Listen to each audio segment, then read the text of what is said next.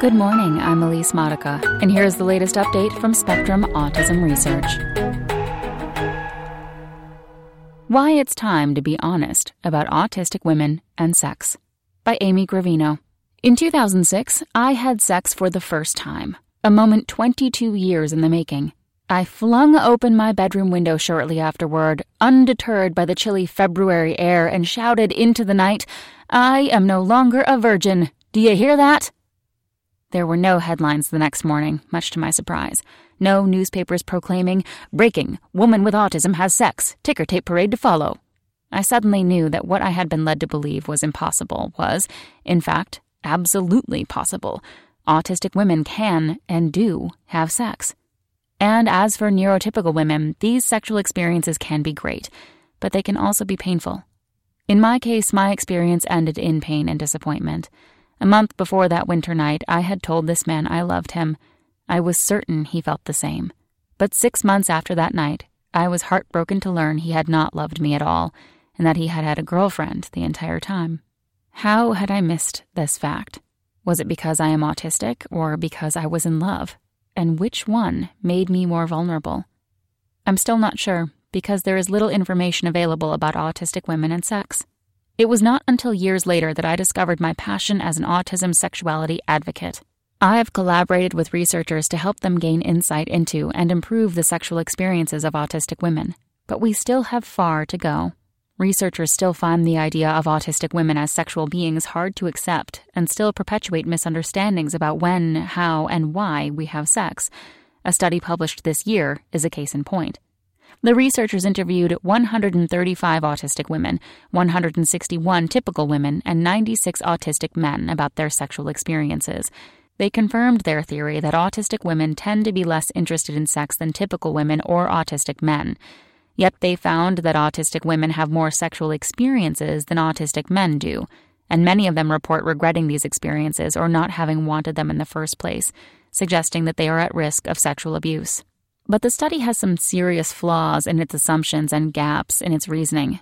Many of its conclusions do not fully reflect my experience as an autistic woman. Imagining every detail. One of the screening tools the researchers used to measure sexual knowledge was the Sexual Behavior Scale, version 3, or SBS 3.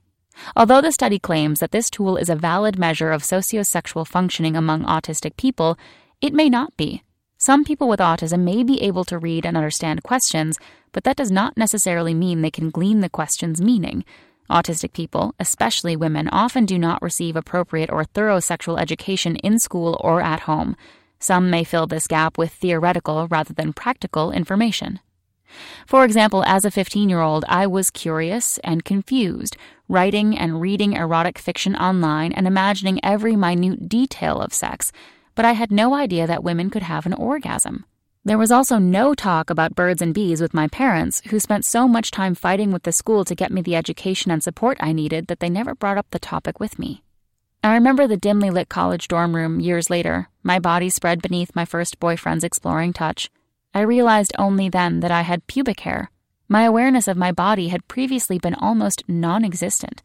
In one breathless moment, and despite my voracious online reading, I also realized just how little I truly knew about sex. This kind of knowledge gap is common among other autistic women I know, but the researchers make no mention of the role that this kind of lack of sexual knowledge and self knowledge might play in the answers the participants in their study gave. That puts some of the researchers' claims into doubt. They say that autistic women consented to unwanted sexual events and behaviors more often than autistic men and typical women did but the nature of the questions may not allow for complex answers, as many autistic women sometimes consent to what their idea of a sexual encounter is, but not to what it actually turns out to be. I couldn't find the words. The researchers call for more studies on the victimization or abuse autistic women might experience and why we may be particularly vulnerable in certain situations. They acknowledge that abuse is often underreported by autistic people, but they do not mention that this may be because these women do not fully understand what abuse is or recognize they are being abused. When my college boyfriend dumped me, he became verbally abusive. I felt that I needed to remain friends with him, and I did not have the confidence to end the friendship. In another instance, I began corresponding with the older brother of a boy I knew in college. What started as flirtatious sexual exchanges turned into him begging, pleading, and harassing me to show him parts of my body. As time went on, I stopped wanting to do it but felt unbearably guilty for saying no. My self esteem was low, and I believed that if I turned him down, no one would ever want me. It was more than a decade before I recognized these situations as abusive. The researchers also failed to connect the idea that autistic women tend to be uninterested in sex with the finding that these women may have negative sexual experiences.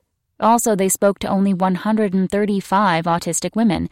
The results cannot and should not be indicative of the entire autistic female population. We need researchers to better understand and address the intersection of autism and trauma and how unwanted sexual experiences shape and influence the attitudes of autistic women toward sex. They must also take great care in framing these conversations so as not to cast blame on autistic women for the unwanted sexual events they may experience.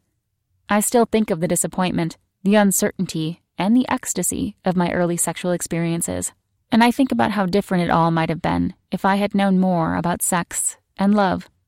As a society, we need to push past taboos and fear to have more frank, open, and yes, difficult conversations about sex and sexuality. Do you hear that? Amy Gravino is an autism consultant and writer whose work focuses on sex and sexuality among autistic people. That's all for today. Check back on Wednesday for more content from Spectrum Autism Research or go to spectrumnews.org.